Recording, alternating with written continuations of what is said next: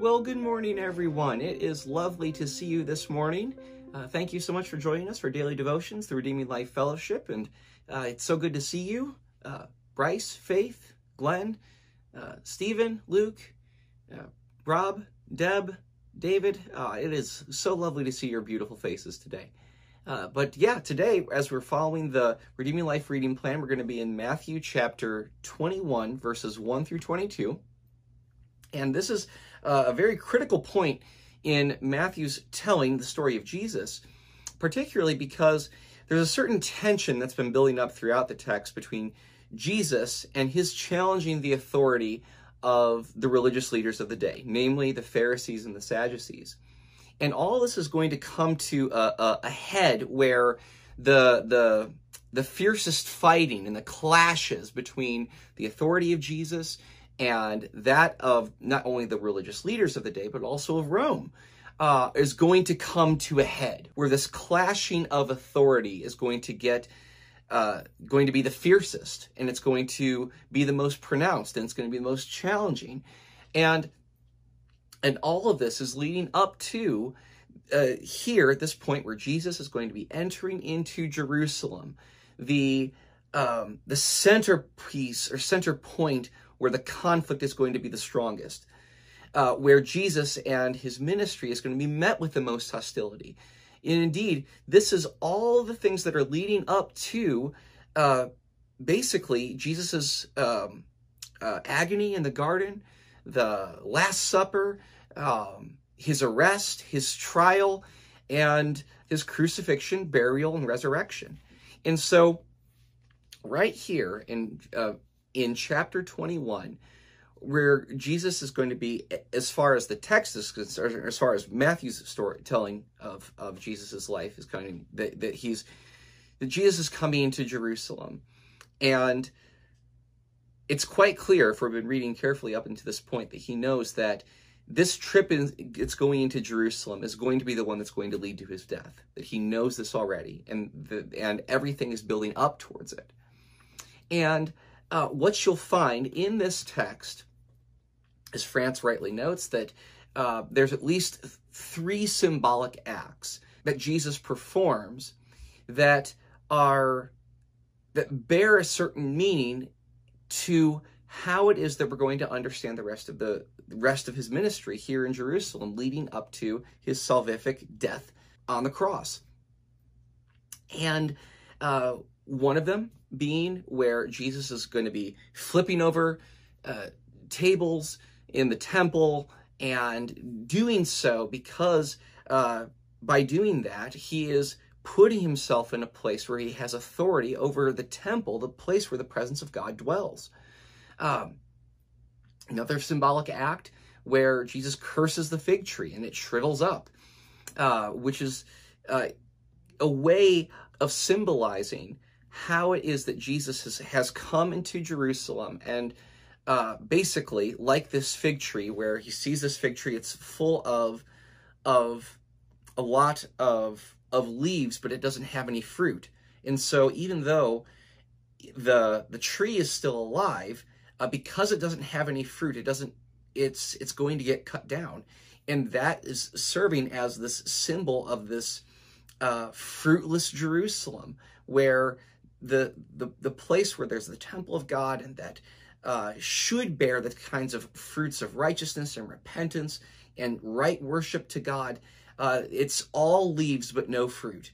And it's serving as this symbolic enactment of judgment against uh, the inhabitants of Jerusalem. And so, and not just them, but certainly specifically them.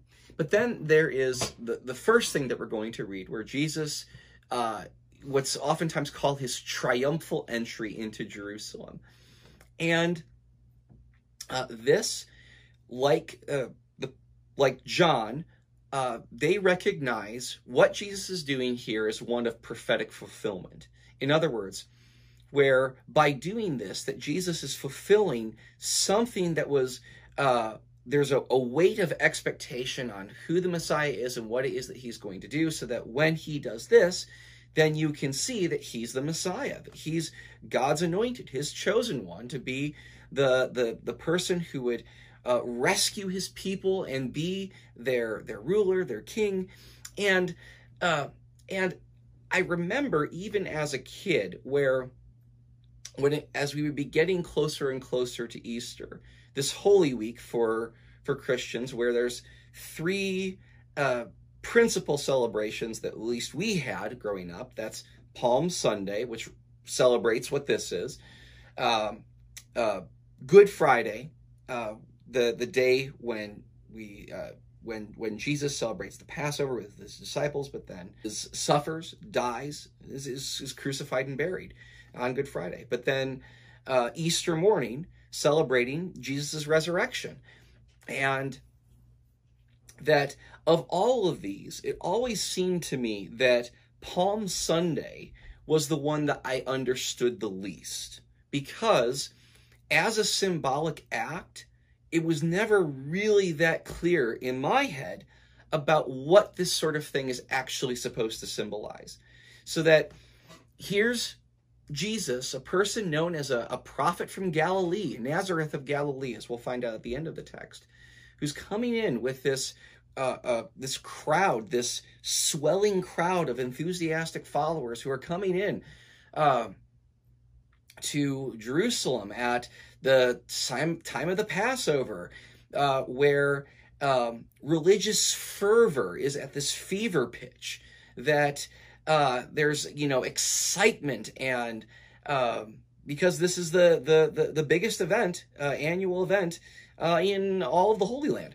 But, but to see Jesus coming in here and there's these um, uh, mention of the donkey and the palm branches being wove, uh, uh, you know, waved around and, or thrown at the feet is, and, you know, cloaks that are being laid out to, to sort of clear this way for Jesus to come through was all actually very foreign to me because I just didn't know what it is that it symbolized.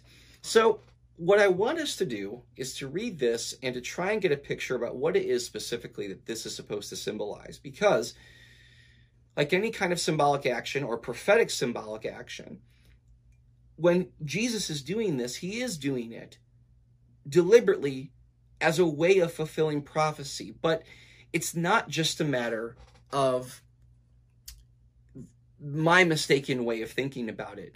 That is where you're, you're looking at the prophets like a script so that Jesus is, you know, reading the prophet of Zechariah and and, and reading this prophecy and saying, "Oh, um, the Messiah is supposed to come riding on a donkey." Got it. So then he commands his his uh, disciples to go and you know get a donkey and and and ride into Jerusalem because well that's just what it was prophesied. So here we go. But that it's prophesied because there's meaning in the action that was prophesied. Um, and so let's sit down uh, and read together. We're going to focus really on verses 1 through 11. So, very rather short passage for us today. So, and it reads this uh, Matthew 21, verse, verse 1 says, As they approached Jerusalem, they came to Bethphage on the Mount of Olives.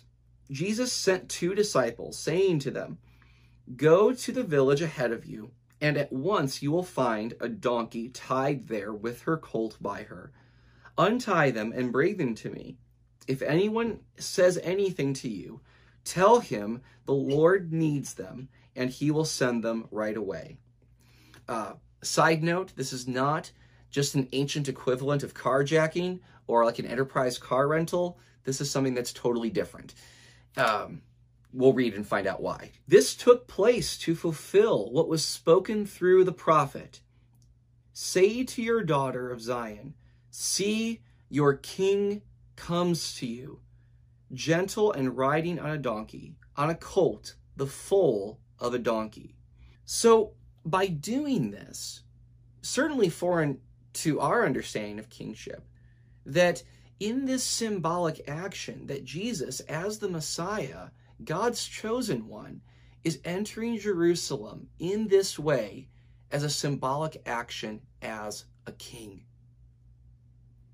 So, in other words, for all the things that the symbolic action does mean, indeed, as his messianic claims that Jesus really is who he said he was, that he is the Messiah because he can do the sort of things that he does, uh, that in in this action, this is intimately, intimately bound up with kingship, and indeed a kingship that is unlike the way that we typically think about kings, that is, you know, riding on a war horse with, uh, you know, armor and blood and, um, and swords and spears, uh, who who enters indeed as a conqueror.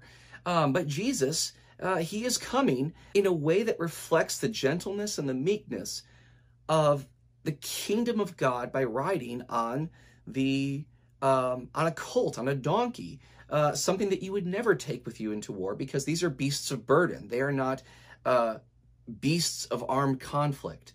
Um, and that's the way Jesus is coming in. But that, however it is that we, we understand this symbolic action to mean, it must mean that, that Jesus understands his entry, his coming into Jerusalem as a king. Verse 6 The disciples went and did as Jesus had instructed them. They brought the donkey and the colt, placed their cloaks on them, and Jesus sat on them. A very large crowd spread their cloaks on the road, while others cut branches from the trees and spread them on the road. The crowds that went ahead of him and those that followed shouted, Hosanna to the Son of David. We'll pause there. Hosanna is um, a Greek transliteration of the Hebrew that comes from uh, Psalm, principally from Psalm 118, I believe verses 25 and 26, that basically means save now. In other words, crying out to God for salvation, uh, which by this time is also used as a term of praise, so that you can say, Hosanna to the Son of David, giving praise to God for his salvation. That that's what they're saying as Jesus is coming in, shouting, Hosanna to the Son of David. Blessed is he who comes in the name of the Lord. Hosanna in the highest. When Jesus entered, entered Jerusalem, the whole city was stirred uh, indeed, you could also say like disturbed or aroused, and asked, Who is this? The crowds answered, This is Jesus, the prophet from Nazareth in Galilee. And it's worth noting in verse 10, where it says, the whole, Jesus entered Jerusalem and the whole city was stirred. The only other time that this had happened, according to Matthew, was when the Magi came looking for a king. And it stirred up, aroused caused fear and disturbance among the whole city uh, or among the, the, the people to say, who is this king? And so, in the same manner that as the, the Magi were coming and looking for a king, a king that the people of Jerusalem who would not recognize, it's happening again. Uh, already that the city is astir because they do not recognize who it is as their real, real king. And that's, I think, a very instructive point for us, especially when we read a passage like this, in anticipation for the nature of the conflict that's going to be coming, that's going to be escalating, that's going to get fierce. Uh, where this is the time the gloves are off, or you're taking off the gloves and putting up your dukes to say this is there's there's going to be a conflict, there's going to be a problem here. So it's it's interesting now at this point uh, remember, like in times before, when Jesus is asking the prop or the, you know his disciples, "Who is it that you say that I am?" Even here, they're also asking who it is. that the people are asking who is Jesus. And at this point, that all of the, best that they can think of is that, or recognize him as, as a as a prophet.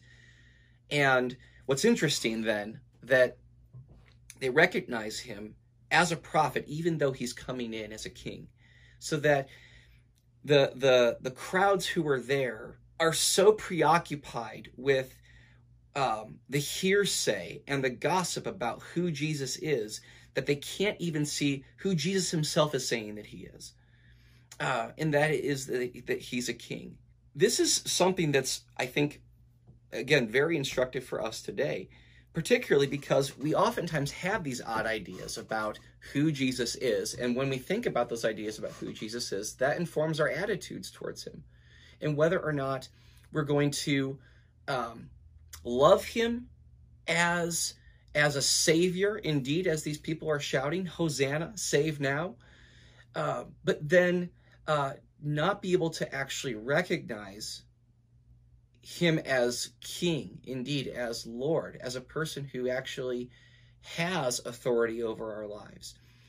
And uh, that's, I think, just as relevant for us today as it's ever been because uh, whenever there's a person who has a claim to be king, our our hearts have a tendency to want to resist because, well, um, historically speaking, human kings have usually not been very good kings. But the funny thing about kingship, honestly, is, is that, uh, you know, unlike a democracy where we elect our leaders, a person who is a king, uh, and if you're in his kingdom, he's your king regardless of whether or not you like it or not. Um, you don't actually have any kind of say in the matter, where it's not as if that you can just elect another king if you don't like him, uh, but um, it's a matter really on our side whether or not we ever recognize him as the king that he truly is. Maybe we can put it this way. In the game of chess, as long as there are two kings on the chessboard, there's always going to be a fight. And indeed, as we'll be reading through the, the rest of this Passion Week, uh, there's a fight going on because there's two kings on the chessboard. Jesus on the one hand, and every other authority or ruler that that um, that resists Jesus's divine authority as the Son of Man, as the Son of God, um, as indeed God incarnate. And I think it's true that our lives, I think, are sometimes um, they, they, they come apart through conflict, particularly because uh, we're willing to accept Jesus as our Savior, but not accept Him as King. And uh, until we can see Jesus as King, our hearts are always going to be um, torn apart through conflict because it cannot recognize who it is that's the actual king over our lives. And it's my encouragement to you that you ask yourself, maybe the best way to say it is to, to ask, yeah, who's who is it who's really king over your life? Whose voice has the most influence or power over your your thoughts, your imaginations, um, your ambitions, your affections, because we, we must ask ourselves in our heart of hearts, uh, is Jesus to us more than a prophet, even indeed more than a savior? Is he our king? Uh, because that's who he says he is. So thank you so much for joining us today. Uh, thank you so much for taking the time. God bless you. Uh, if you haven't, do uh, subscribe to the YouTube channel so you get daily notifications to follow along in the reading plan. And I look forward to uh, seeing you in person, meeting you in the flesh, and uh, continuing to learn and live and grow as the people of God together. So, God bless you. Take care.